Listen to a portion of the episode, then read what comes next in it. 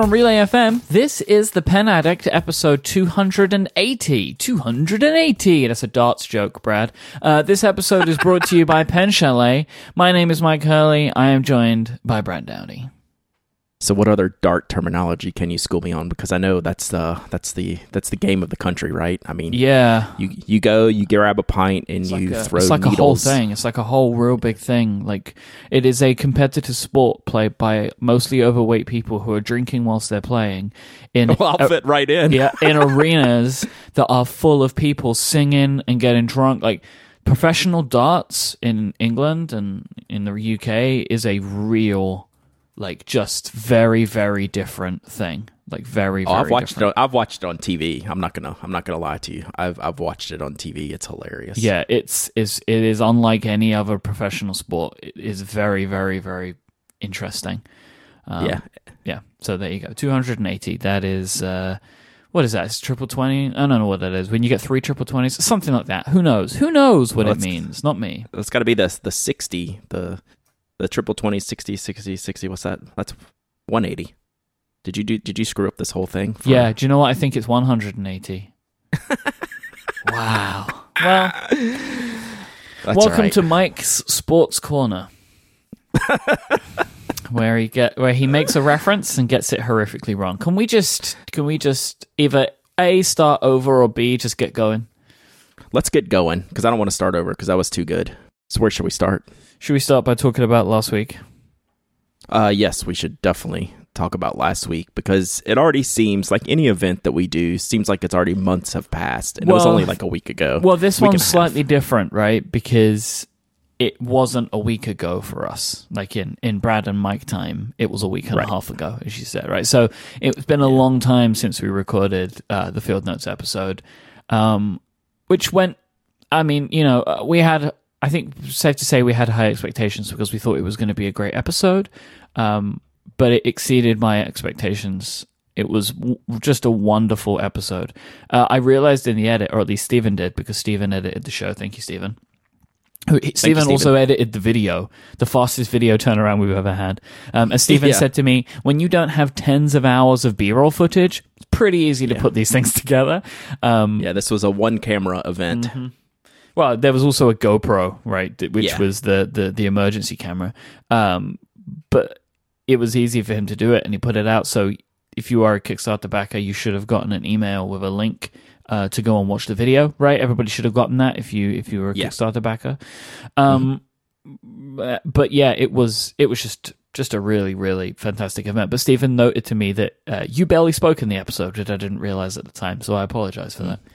No, no, I noticed it at the end. I was like, "Hmm, I don't think I talked very much. But then when I re-listened to it, I re-listened to it a couple times because I really enjoy hearing Jim and Brian talk. Is that's what you do? You know, you don't need to. You need to let the guests talk, and you drove the conversation. I actually got an email saying, "Boy, Myke did a good job on that show. You didn't talk very much, but that's okay because it came out awesome." I gotta say, I I slipped into my old interviewing mode, and oh man, I loved it. I just loved it. I haven't, I haven't done an interview like that in a while. You know, with like all the questions and like it flows, and you move moving stuff around, cutting things out, like pressing people on question. I had such a blast with it. Like I haven't done that in feels like years. Um, so it was it was really great.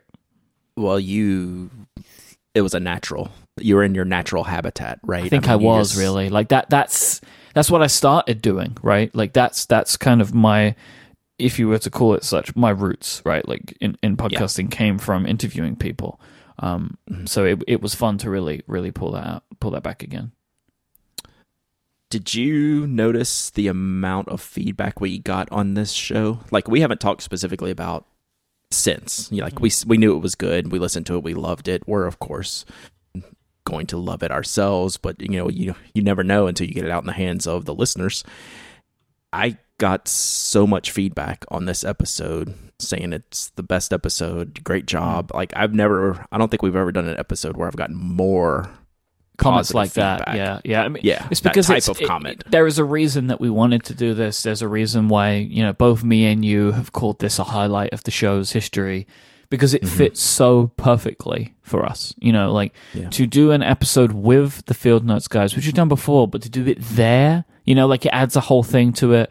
You know, it's their 10th anniversary. You know, we both worked really hard on putting the questions together. Like, I- I am, I am not surprised that so many people love this episode. Um, and as Tony said, you know, you didn't talk equals positive feedback, which is kind of funny. Right. Tony, Tony, Tony's doing his best in the chat room to. He's moved on to trolling you now, which is which is an interesting thing. Uh, Well, but yeah, I'm, I'm just lucky we didn't actually end the show, right? I mean, we should have not shown up today and really trolled the people.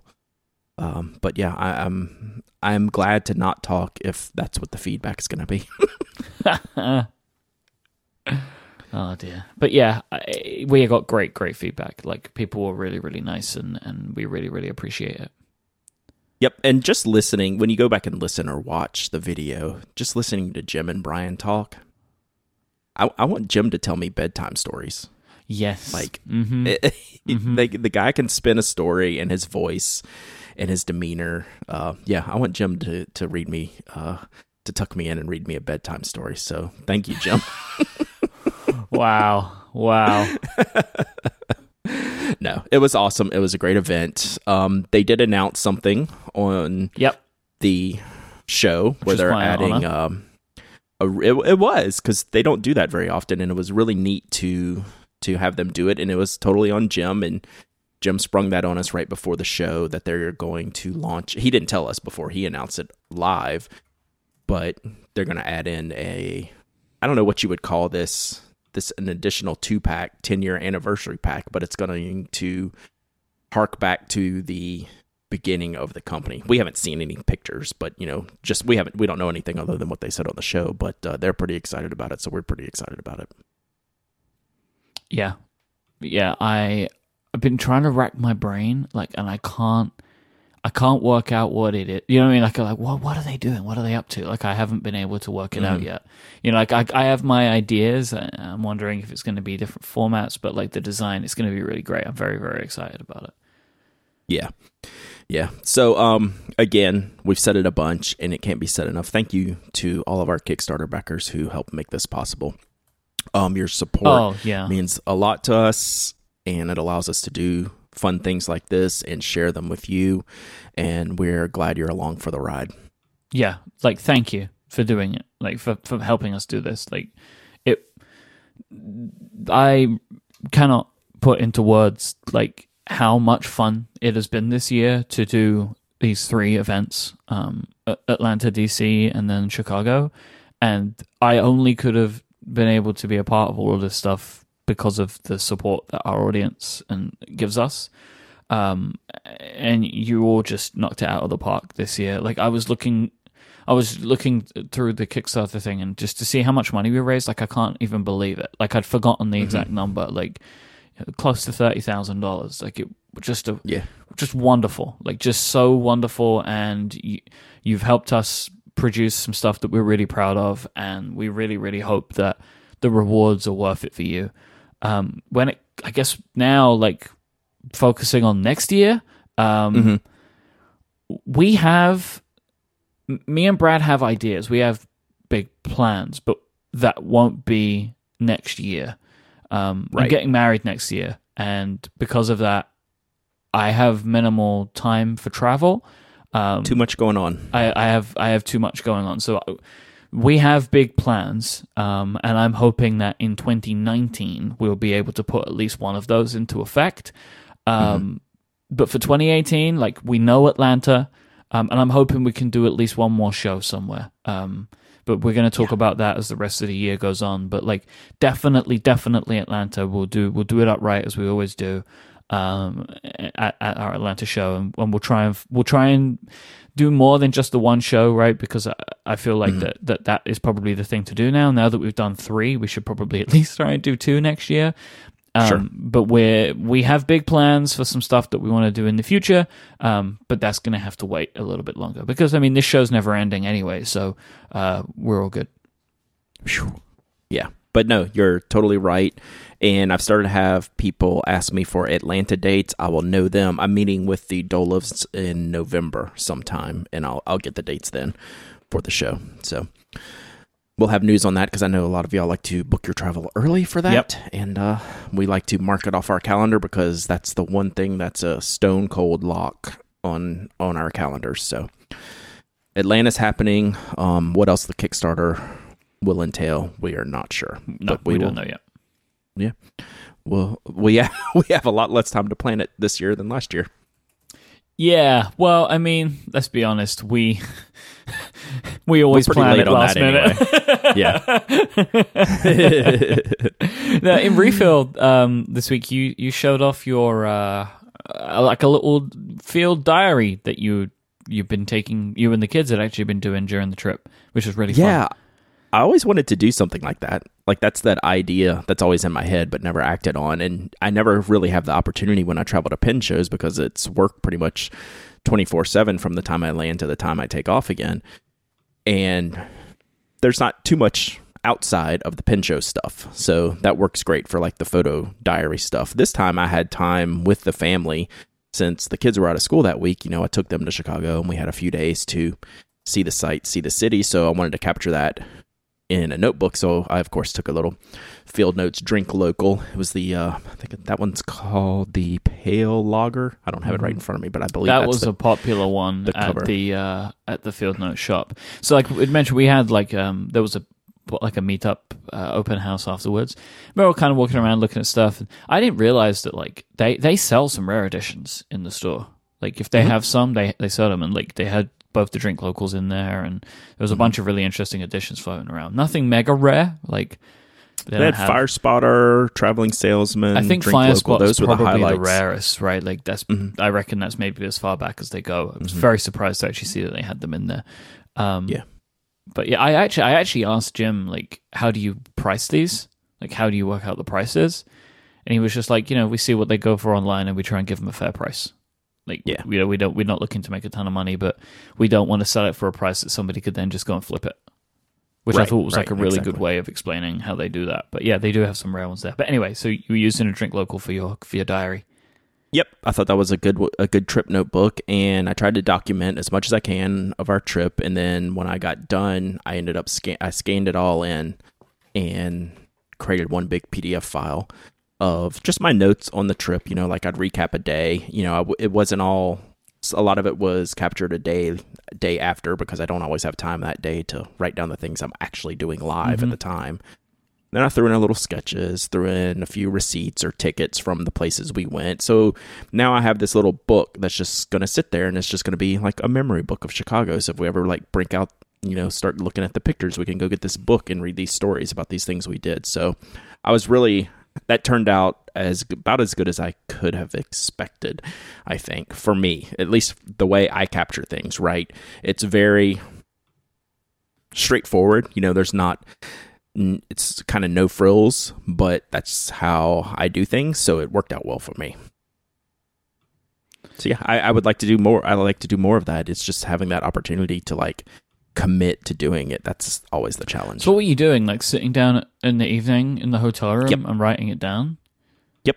Almost always, or the next morning, like before, while everyone's getting ready, getting up. Um, and then a few times I was able to do it like at, after we did something if we were waiting around for a ride or something like that. But most of the time, I just tried to do it in our downtimes in the hotel room because I was too busy having fun when we were, you know, out and about eating or visiting or walking. I mean, so like doing it for a few days, could you not see something like this being like a regular practice? You know, this is what people do. This is journaling, right? Like this is it. Absolutely, and I I definitely thought about it for next year and trying to use the Hobonichi cousin, which is a big notebook, trying to get the the hardest thing about journaling or task lists or to do lists is showing up every day. Um, it's not what goes in it; it's the actual commitment to show up every day and put something down. So this was a good experiment to see how that goes. And it was okay if I didn't get it all done on the same day that the event took place. You know, if I could do it the next day, that was fine. Once you start to get into like two or three days, then you start to get into a really bad habit of playing catch up. You know, I don't, I, I wouldn't recommend that. But like next day was totally fine. That worked out well. So, uh, I, it, yes, it was definitely I had uh, ulterior motives. It was definitely something to think about while I was doing it. So we had another thing at that show, Myke. Mm-hmm. Did you? I'm uh, making a new Addict Retro 51, Yep. and I have to say, it's not what you would expect. Nope. Uh, Do you think that's a fair uh, fair It description? It is not orange. It is not orange. It has no orange on it. But uh, Michael Jacobs, who you met at the show and who has an Ask TPA coming up later, did a design. Uh, he called it the isometric bomb pop. And I love the design. I said, I think this will make a perfect Retro 51. Let's collaborate and do a Pen Addict. Do one, you know, like I did for the Pen Addict last year. So we had the sample in time to bring it to the Field Notes event, and uh, I think it went over very well. What do you think about the pen? Not that you're going to tell me it's terrible, but I What are your thoughts? l- I love it. I think it's beautiful. Um, I- I'm gonna put a, a a link in the show notes to the T-shirt design, which is where I'm expecting you saw this from. Yeah. is that right? Yeah, so you can kind of Right. get an idea for what the graphics going to look like.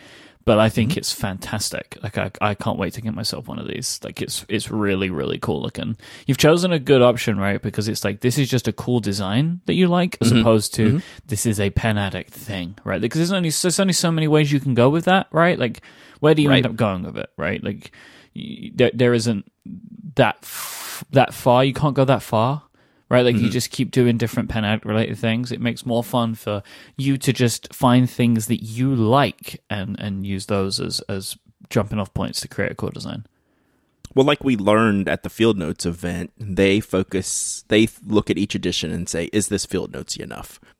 And I look at the Retro 51 pens and think the same thing. Like this is a perfect Retro 51 style to where if I keep doing something like strictly pen addict related, I kind of get off track there. Like I wanted the feel of this And you limit yourself as well. hmm hmm So I wanted to do this. We'll see how it goes, and uh, I'm really excited about it. So I'll have more news on that next month. I think it's about four weeks away from launching. So we'll see. We'll see. Another thing that launched on the blog this week, I got up the first article from MyBun, Yeah. the Japanese stationery web magazine. And this is, I asked for this review first because I was fascinated when I read it from their site originally. And I know I shared it, it was months and months ago when it first came up, but I said, this is the one I want to go with first because I think it's interesting. And it's called the Tagged Memo Pad. It's, um, what caught my eye was the shape and design of it. And then I read about it and I was like, okay, maybe this is not like the perfect notebook for me, but it's interesting enough. It falls in that Field Notes Expedition right in the rain category to where it's the waterproof paper. But this one is different in that it's actually washer proof, as in they took the paper that the dry cleaners make their tags out of when you drop off your clothes at the cleaners, right? And then those tags are attached to your clothes. They go through whatever washing process that they go through and finishing process and then come out on the other end. So this is like it's not the plastic paper like the Yupo paper that's uh, in in Expedition, but it does have those same features to where if you use a water based ink, you're going to have a bad time. It's just going to smear and smudge and come off of there. So you're going to use pencils and ballpoints. But I like the style. I like the format, the curved edges, so you can hold it. You know, this is meant to be used you know, outdoors in the field. This is not a desk pad, right? This is a portable pad. And, you know, the paper's perforated. It looks interesting. I want to get my hands on some of these because they make some, when I've looked through their product pages, they make some larger ones with grommet holes through them, which I think is a really neat style. Like, it's totally not functional. Like, I would never use it other than I think it looks cool. So they even have it on branded on the front covers it says from cleaning tags. Hmm. This is a really interesting type of notebook that hopefully one of these days I can get my hands on. And now that I, I know people that uh, can get these, maybe I can I can come up with that. I thought this was such a good start for this part, the content partnership because this Mhm. is weird and wonderful Japanese stationery, right? Like it is Exactly. just I've never seen anything like this before, and it just made it so perfect. And I loved the way that the story started. Right, like it was this cute little intro. The pictures are great. Like this is exactly the type of stuff that I personally want to see from from the partnership because it's Exactly. stuff that we just wouldn't get access to otherwise. Like that just wouldn't come by um, because we're not in Japan. You know. hmm So yeah, I think this is awesome. Yeah. So this is very cool. I, I like you said, I'm really happy with this partnership, and I hope you know we it continues on. I, I mean, no reason why it wouldn't, but it's just a little added bit of coolness that I want to see on the blog because I mean, this is the stuff I want to read about and stuff I want to use and stuff I want to learn about. So, you know, I uh I, I I'm I'm glad this is uh, underway. So it's it's been a while in the works and the feedback has been really great. So um keep it coming and let us know if uh if there's anything else you want to see in particular. I've already got like three other articles to choose from. I'm going to start sorting them out and we'll do like one a month or so. I think it's kind of going to be the pace. It's not going to be, you know, every week or anything like that. So, Yeah, I imagine these think- are it's it's a relatively large production. We're getting the tra- translation done right and stuff like that. yep, just take Yeah. some time. Yeah, Just take some time. For time. sure. So, All right, should we take a break? We should. Today's show is brought to you by Pen Chalet. They sell authentic, amazing rollerballs, fountain pens, ballpoints, mechanical pencils, and so much more from your favorite brands. You can find all of the companies that you love to buy stuff from Pen Chalet because they try to bring them all in and they're an authorized dealer of all of it. They have fast and reliable customer service. Pen Chalet are always doing discounts and specials. You can go there every couple of weeks and you'll find great stuff at just great, great prices. They have free shipping on orders of over $50 in the United States and they sell internationally as well with very reasonable shipping rates. You should know now that Pen Chalet has low high low prices on high quality pens with a 100% satisfaction guarantee. Every time you want to buy something new, go to Pen Chalet first and see if they have it because you go to penchalet.com, click the podcast link at the top of the website, enter the password penaddict, and at any time you can get a code that you need to save 10% on anything at Pen Chalet. You just go to penchalet.com, P E N C H A L E T.com, use the podcast link and type in the password penaddict, and you'll get 10% off anything that you buy. We have a special offer as always. Uh, the great folk over at Pen Chalet have put together a really fun special offer in celebration of Inktober. So it's going on right now people are creating amazing drawings and, and beautiful artwork and stuff like that for, for the month of October as part of the hashtag Inktober. My Instagram is full of that right now. Well, Pen Chalet have a selection of great inks on special offer uh, for Pen Addict listeners. What do you think of this, Brad? It's really cool. When I saw the first ink, I was like, okay, that's interesting. And then I started scrolling down and it didn't stop. there yeah, there's was lots. I don't know. Yeah, there's lots. There's, yeah, there's, there's, a great, lots great of selection. different ink choices. The standouts to me, from my personal experience and use, the Platinum Classic. It's an iron gall ink, so please be careful. Um, he has lavender black available as one of the sale items. Not all colors from all brands are available, so it's just a selection. But lavender black is one of the Platinum Classics. The um, Edelstein Ruby Red is a great one, and then the Piece de Resistance. There's four, f- yeah, four colors of Kobe Sailor ink at a crazy good price. So, like, crazy good. So, yeah, definitely go check these out. Ron, as always, does something neat and unique for the Pen Addict and Pen Addict listeners, and we really appreciate it. Oh, and I just noticed on Diamine he has Imperial Purple, which is a great color there, too. So, yeah, lots of good ink colors on sale. Definitely take a look and see if there's something that fits your needs and support Ron and help support the Pen Addict. So penchalet.com, P-E-N-C-H-A-L-E-T.com. Thanks so much to Pen Chalet for their continued support of this show and Relay FM. So, you think Ron's going to get these next pens? I have no idea. I doubt many people are getting these next pins. But um yeah, so I got tweeted these the other day um, from Fontoplumo, which is a great supporter of the Pen Addict as well, the blog. He um uh, Frank has the new Caran d'Ache Justice League pins. Did you get a chance to check these out? Yeah, I sure did. There's a whole selection of stuff. So there are some ballpoints which are they're like eight or nine dollars, and they just have characters printed on them. So they've, I think they have all five. They have like five different ones for each of the Justice League characters. But the big the big thing to talk about is the fountain pens. So they have three fountain pens. Um, they are all priced individually at uh, one thousand three hundred euro. Uh, Mm, that's it. That's it individually. So, you, or you can you can pick up the set for four thousand nine hundred and fifty. Um, they are interesting. There, there's there's three different pens. There's a Batman, a Superman, and a Wonder Woman. Uh, the design of them is very cool. Um, they they uh, very nicely uh, imitate the suits that each of these heroes wear, um, with colors and textures as well that kind of match the the DC Warner Brothers Justice League aesthetic that they've got. Um, I think they chose the best three characters, obviously, for the job. Uh, but this price is Woo! crazy. It's poop crazy. Yeah. Uh, Poop I don't. I don't know why anybody in their right mind would spend five grand on three Caran d'Ache fountain pens. Um, but you know, such is life, I guess. Uh, they're made from good materials.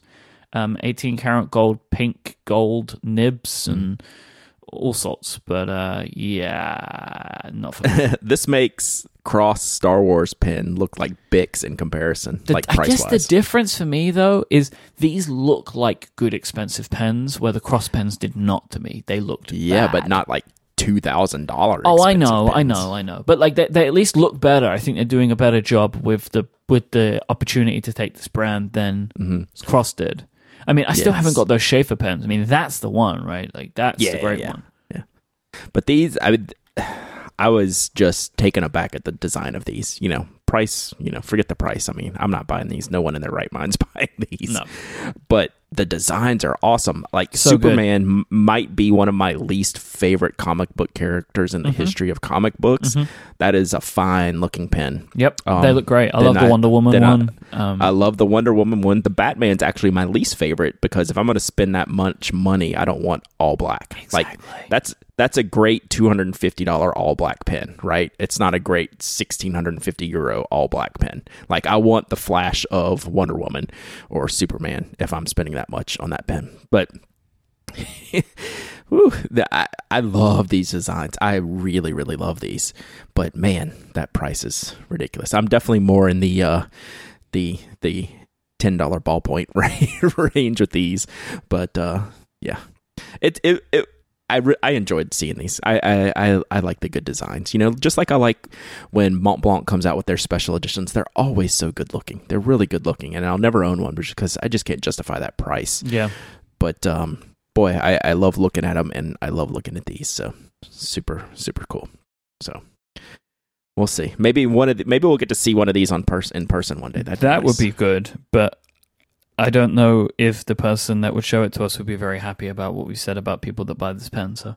Uh, we'll see. Uh, um, there was a there was a post on the Pen Addict blog today from fine contributor Jeff Abbott, uh, which was a The review best. of the Caran d'Ache 849 fountain pen.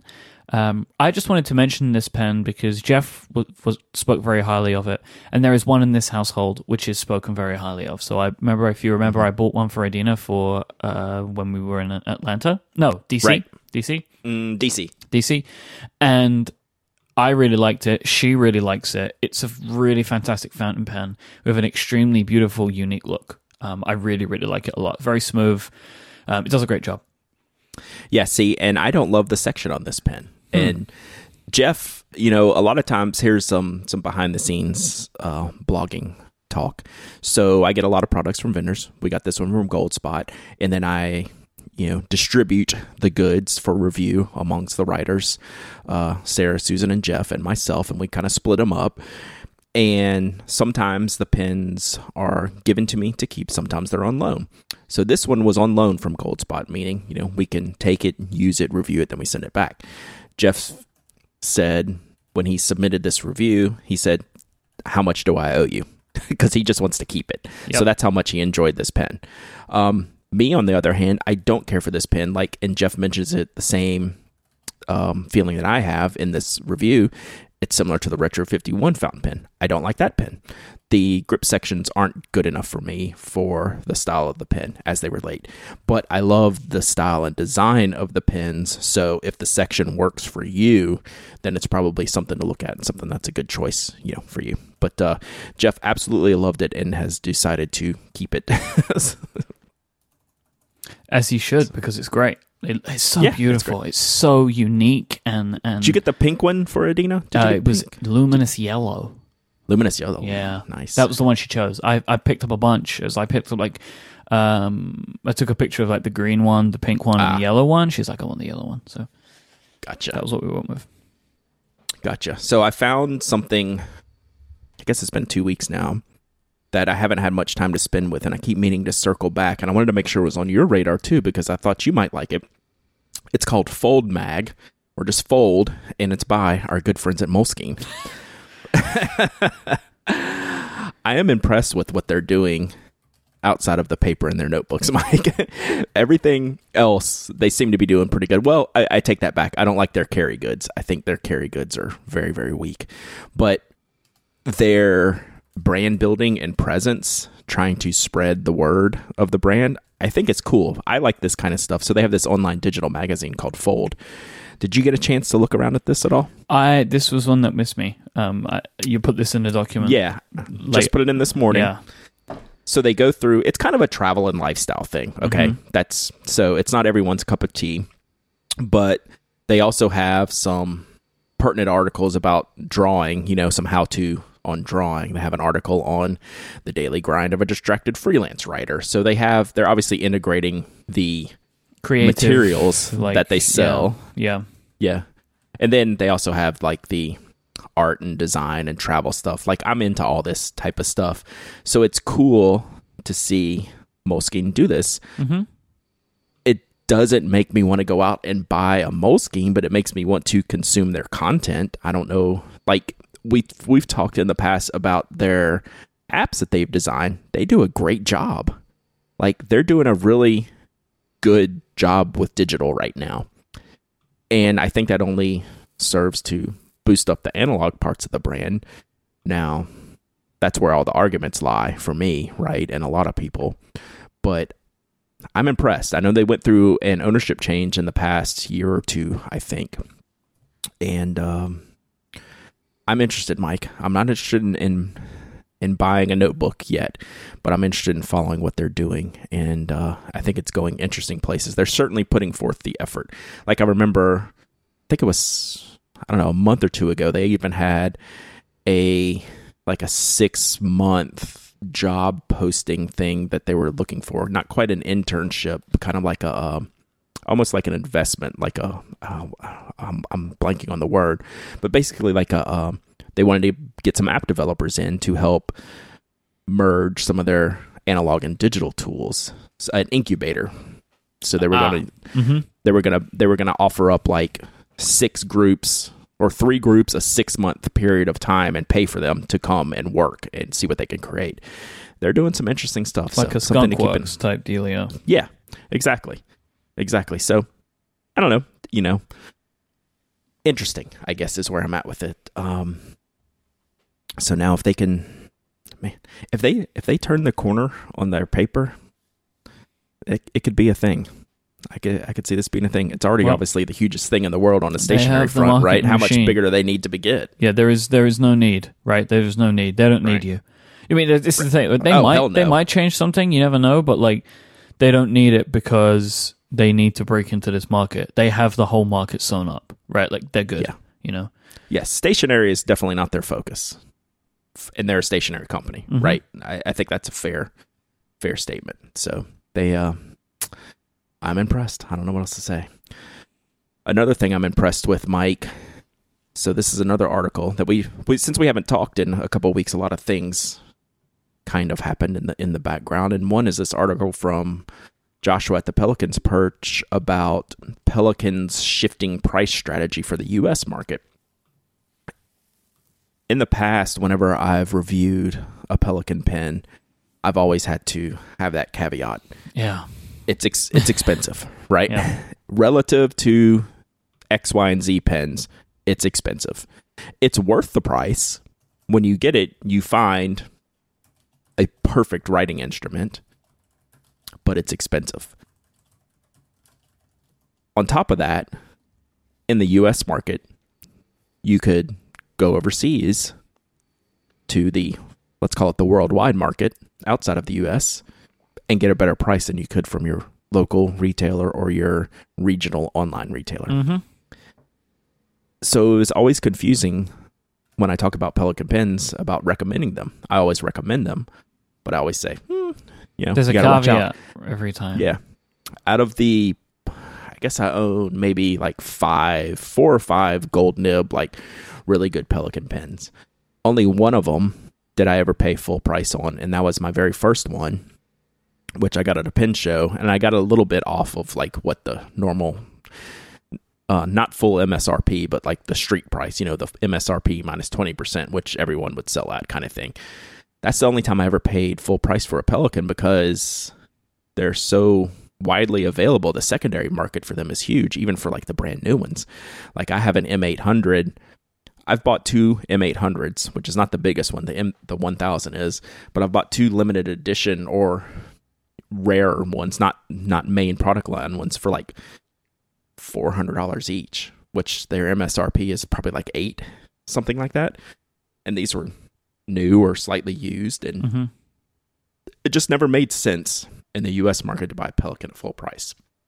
Well, I think they've come to realize it like Aurora did a couple years ago, where they have a price in their price in Europe was well received, but in the US market it wasn't. And they lowered their US market price and you know, they started doing very well. And I don't know if Pelikans gain anything from that or what the exact reasoning of their plans are, and we'll we'll get into that in just a minute. But it's good to see that I think they're seeing the global marketplace as one entity, if you will. Yeah. As Right. it should be It's- in today's world. Right. Right. And I know like there's all kinds of things to consider as far as like pricing consistency around the world. But and it's very hard to get that exact because yep. there's all kinds of different Currency things you have to deal with. fluctuations and all that kind Yeah. of stuff. But make, at least in the ballpark Yeah. to where you can say, here's why. You know, where before, if the pen was $600 on the European market and at $800 in the US market, and you couldn't go, here's why, you know, I you're going to lose that sale in the US market most likely. So this is good to see, I, I think.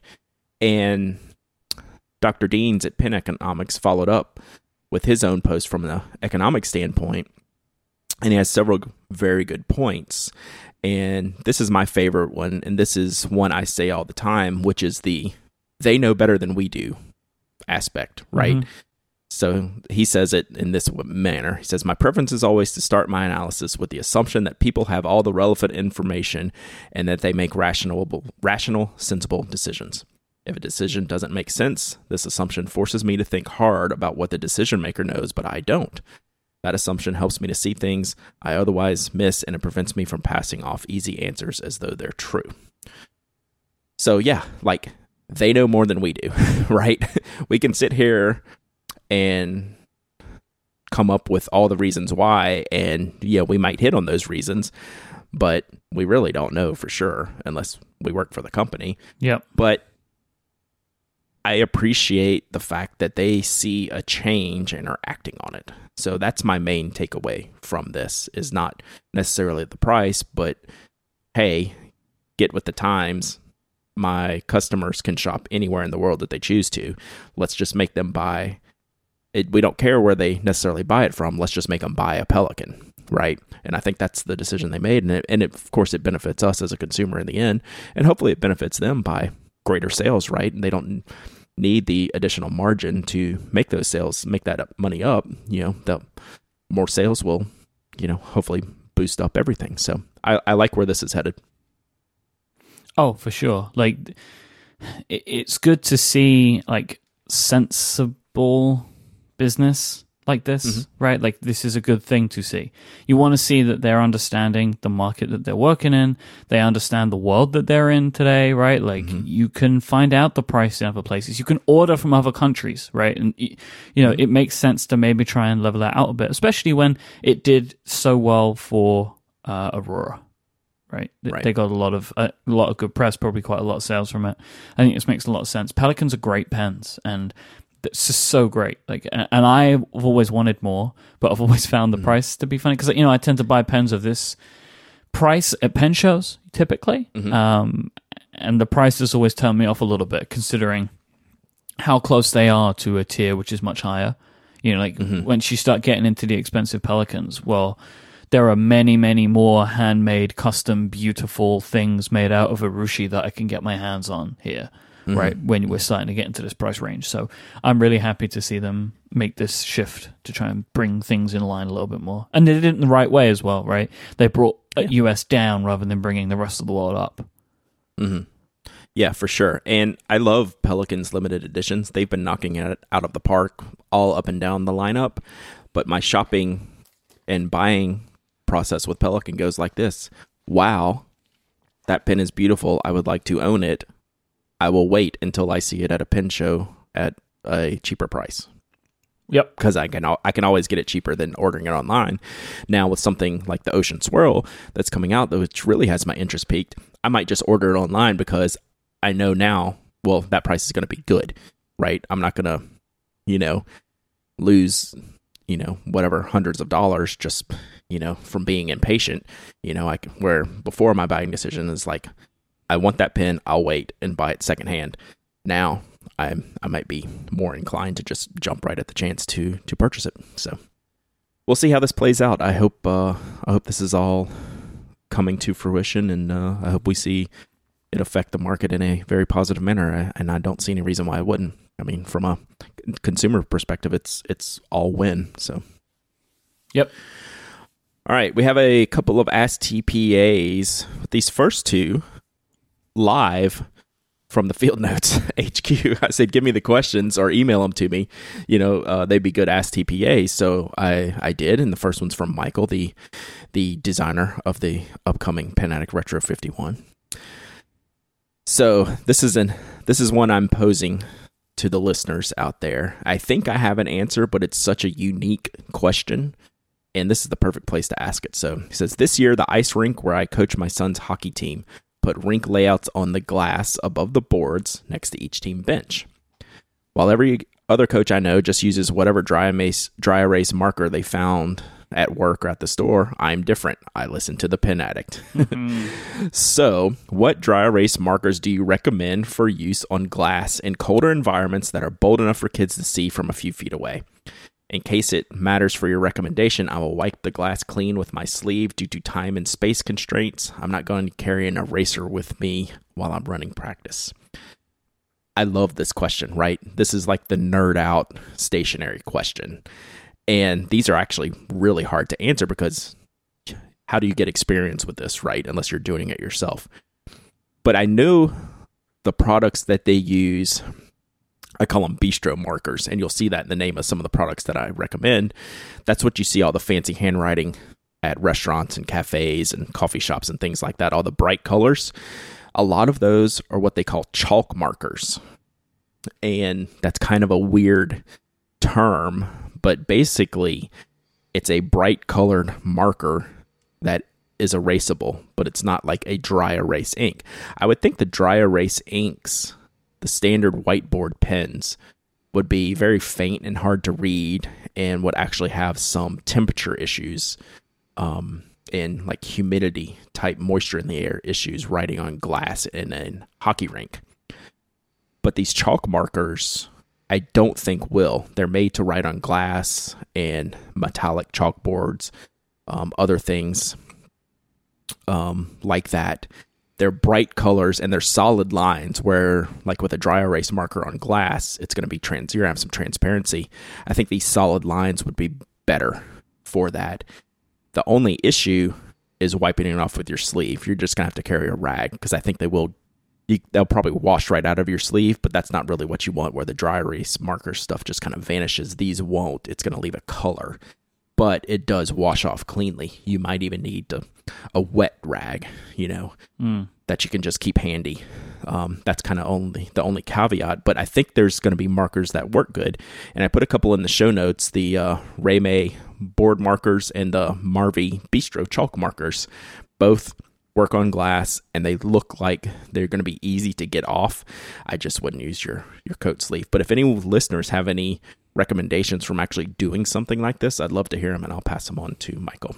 What a fun what a fun thing to look for, right? Like this Yeah. that's amazing. This is cool. I don't have any ideas on specific brands, but like just the kind of relatively generic, I guess, dry erase markers it will come off really easily, which is good, and it's not gonna like stain you up to high heaven. So that's kind of what I Yeah. would look for.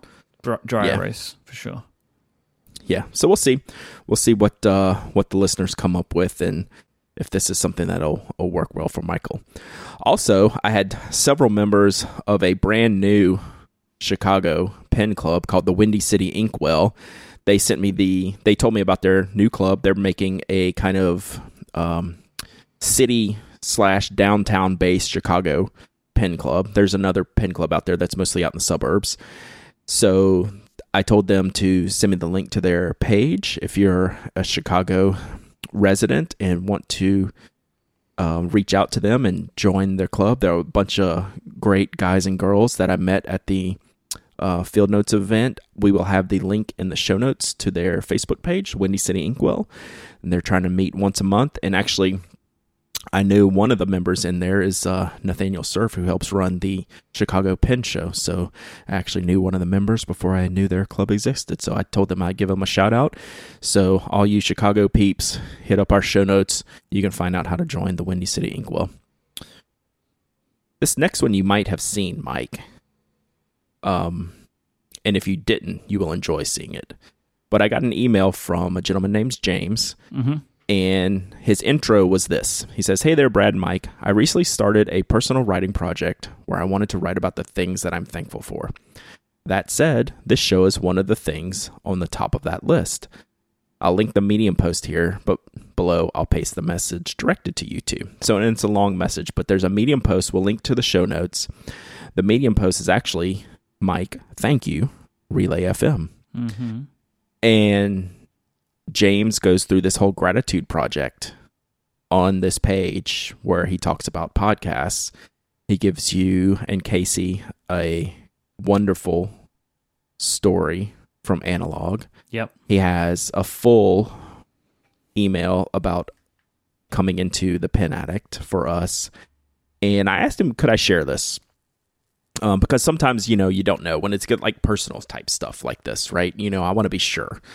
And he said, absolutely, please do. And the reason I wanted to share it is just from the project base as a whole. I love it. Like Yeah. a thank you project is fantastic. Like we do this thing at our house where every night at dinner, um, you know, we can't always sit down to dinner together every night, but on the nights that we do, which is obviously it's most nights of the week, we go around the table and each of us says the one thing that made us happy today, or one thing that made us happy today. So we just call it our happies. What's your happy today? And this is kind of on that in a bigger, more public sense where he's doing this project where he's going out and saying thank you to someone that or something that meant something to him in his life. And there's a lot of ways you can do this. He's chosen Medium. A lot of you might do it in your journal. Like, I think it's really cool. And I wanted to share that. And I wanted to thank James for doing this and reaching out Yeah. and for all the kind I words would he just say said. I, th- I think James goes by Jax online. Jax, yes. Yeah. Sorry, yes. just to, to change that. But yeah, um, I, we were sent this for analog. I don't think I don't think I was included on the the Pen Addict one, but um, Jack sent this direct to me and Casey, and Casey replied to it, and, and it warmed my heart, and and and I love, obviously, like any human being would, I, I love to see things like this, um, and it means a lot to me when people have nice things to say. Sometimes to the point where I don't know what to say. Right. You know what I mean? Like, because sometimes just like thank you isn't enough, and so this is a very, very wonderful mm, project to to start, and and to be a part of that is is is heartwarming. So thank you. Yeah, and I appreciate that Jax allowed us to share this because it's personal. Like Mm-hmm, he wrote a letter to us and published it online, and like not everyone's going to see that, but now we're like shining a light on it. So and he allowed that, so I, I appreciate that. Um, I like in his his response to us. He says, "My girlfriend affectionately teases me and calls me a pen nerd, and it's a title that I'll happily accept." Yeah, I think, I think we can all appreciate understand that. That's a badge of honor right there. so thank you, Jax. This was super cool, and um, you know he might be doing more later, but it's just something to think about. You know, I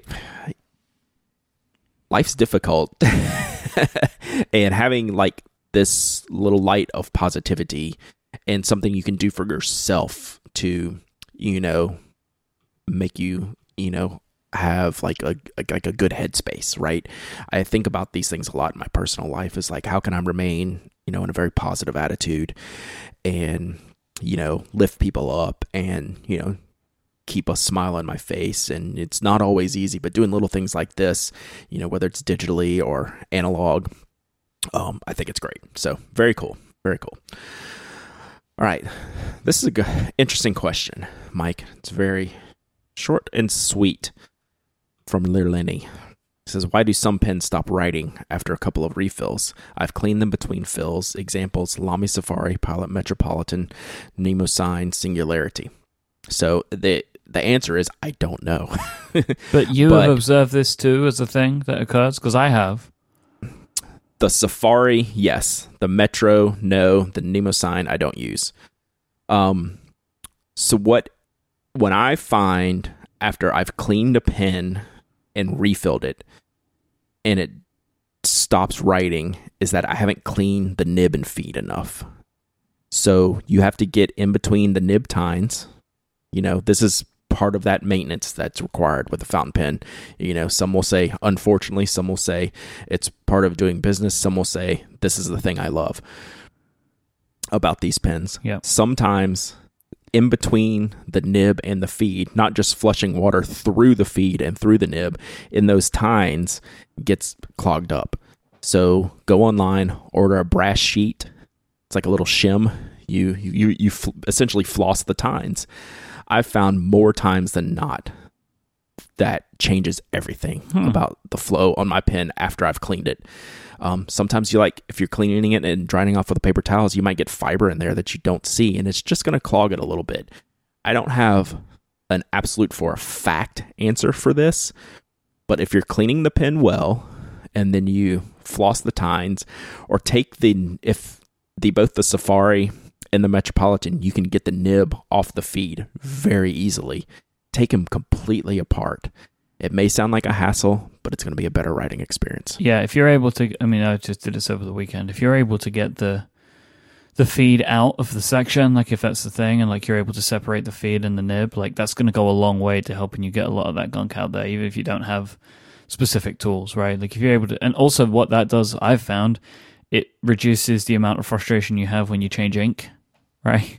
That like I have a pink ink now, but it's still blue. Right, like uh, I Yeah, find if you right. if you can separate as much of it as possible, you get a better job of flushing a lot of the old color out as well. So, but yeah, I have observed this happening. Like Brad, I have no answer. I hope Brad was going to be like, "Oh, it's because of this," but no. It turns out uh, there isn't. There isn't an answer we have for you. And I am sorry. Yeah. So one last thing on this, and it's not an answer to this question, but it was something I was thinking about right before we got on the show. I was saying I need to clean a bunch of my pens. I have Mhm. one pen that I, I can't get the old ink color out, so I'm gonna give this. I I need to break out the big ball of JB's pen flush again. So Yep. remember when we talked about that? I have a slightly this is- purple bottle of pen flush in my ink drawer. Yep, yep. So I put in some blue black ink that's coming out with some purple in it, and that's not the color it should be. Mhm. You know, it looks it looks kind of cool, but since I know it's not supposed to be that, it's bothering me. Well, because So, then you I'll- don't want to get used to it, right? Because it's it's got a, it's Oh, got an no. impermanent shelf life on it. Yep. Your Yep, wonderful so- new ink color. I'll be breaking out the JBs here maybe this weekend. All right, last one. I'm gonna let you answer this because you've most Yeah. recently hired you've most recently hired someone, and this is from our good friend Doug, who we both saw this weekend in The Chicago. wonderful, the wonderful Doug. Doug Wonderful asked, Doug. What would your reaction be to a handwritten resume? I would. There's there's other parts of this question, but we'll, we'll start with this part first. If I, if honestly, even me, I would find it unprofessional. If somebody Mm. gave me an, a handwritten resume, I just feel like that that's not the way that you should do something like that. You know, like it would have to be superbly written, like just like calligraphy up and down, right? Uh, uh, To to make it stand out. Like there has there would have to be a reason that people would give you a handwritten resume. Um, and I think that that reason would have to be because it's wonderful. I would be more inclined if somebody emailed me a scan of a handwritten resume. But like if if I want resumes, I want them digitally because that's the workflow, right? Like if I'm having spe- if I've got a job posting and somebody mails me a handwritten resume instead of emailing me their pages or word files, like well now I have to do something with this. Right? There's hmm. no links I can click. There's no information I can copy and paste, right? Like this becomes a whole big thing. So I don't know. I don't think I would want that. Would Would you? Ex- I mean, I'm I'm expecting you to say, "Oh, of course, it would be the best way," um, but we'll see. I mostly agree with you Huh, because Okay. there's there's the more I think about it, there's almost no way to do this right. One of two things is going to happen with a handwritten resume. It's either going to look too fancy or it's going to look too poor. Mm-hmm. There's very little sliver in the middle ground, right? If you were talking about if someone sent me a resume and it was calligraphy based and had an wax seal on the envelope, I would not be impressed. I would be like, what is going on here? Yeah, it's like, you you don't know how much work you've just given me. right, you- it's the wrong place yeah. and time for that. Secondly, if you broke out a notebook and a bic, it's going to maybe not look very nice. So I don't know I don't know where the winning proposition is if you're going to send a handwritten resume because you're making someone do more work. They're going to you don't know what position they're in to like appreciate that, right? You're sending it blindly. Like, okay, if I'm hiring a writer at the Pen Addict and you send me a handwritten letter, well, that's one thing. You know, the person on the receiving end would be open to receiving that. Me in that case, right? I would like the calligraphy or I'd like the bic on the notebook page. But if you're sending a general resume to most of the population, I think you're putting it in the hands of someone who could very likely treat that differently in a negative way than having an easier workflow, like you said. So, yeah, like uh, Stacy says in the chat room, maybe a thank you note, you know, after the interview, handwritten. That's always a winner, right? But the resume itself, I think that's going to be such a minuscule shot at landing, at hitting a home run, right? That it's not going to be worth it to take that chance. Yeah, I, I don't think so. And then, but then Doug goes on to say, what part of the job search could be best suited to fountain pens? Maybe a thank you note. Yes, mm-hmm. that's where it works. Want to send someone a thank you Or- note, a nice, attractive thank you note. That that's great. That would work. Yeah. And I don't I wouldn't mind a cover letter that's handwritten. Like if you're doing the cover letter thing. Yeah, because I need less information from that one. Right. Yeah. So- Unless someone there are a lot of jobs that have very specific requirements for the cover letter. Maybe I wouldn't do that, but if it's a general cover letter, introductory type thing. But the resume itself, I, I think it would it would low chance of success. I, I think you're putting yourself in a hole doing that, to be perfectly honest. Mm-hmm. All right, Myke. Um, I'm glad I didn't have to write a resume after last week's episode where you tried to fire me. I'm not gonna let you down. I'm not gonna let you out of that one. So, but I, I'm glad to be back this week. As always, it's felt like a month since we've last recorded, and uh, Yep. You know, I'm always nervous getting right back in. Oh, you're a that. natural. What seems no, no, no, I know, but uh, like always at the beginning, I'm like, I don't know what I'm doing. Okay, now we're good. Once we start, so all good. Good to be back on the regular schedule, which I think we will be for the rest of this year. It seems. I don't know. I think There or something coming up thereabouts. next month. yeah, we we have Ish. some. It's going to be normal for everybody else. Yes. If you want to find our show notes, you can go to relay.fm slash penaddict slash 280. Remember, 280, the popular darts phrase. Uh, you can send in your tweets to the hashtag AskTPA. Uh, don't forget the stationery.wiki, which is the great wiki project where you can go in and, and update information for this whole great community that we're a part of. You can find Brad over at thepenaddict.com and nock.co. How's the seed stuff going, Brad? Oh, it's going real good. The A6s, both colors are ready to roll. We're probably delayed on A5 until we can get the new colors of Brasstown and Sinclair's out for the holidays. So that's our focus right now. Okay, All the A6 stuff is ready for you to buy though. You bet. When is the uh when am I going to get the travel? Is that part of the A5 delay? Yeah, that's part of the A5 delay. Fine. So we're probably I doubt it will be before the holidays. Womp womp womp. It is. Trust hey, trust me. Yeah, no one feels the womp womp as much as you do. Uh, Yeah. You can also find Brad on Pen Addict. He is no Instagram. He's Pen Addict on Instagram. He's not Instagram on Pen Addict. He's Pen Addict on Mm. Instagram, and he's Dowdyism on Twitter. I'm I Myke. I am YKE. Thanks so much to Pen Chalet for their kind sponsorship and support for this episode. We'll be back next time. Until then, say goodbye, Brad. Goodbye, Brad.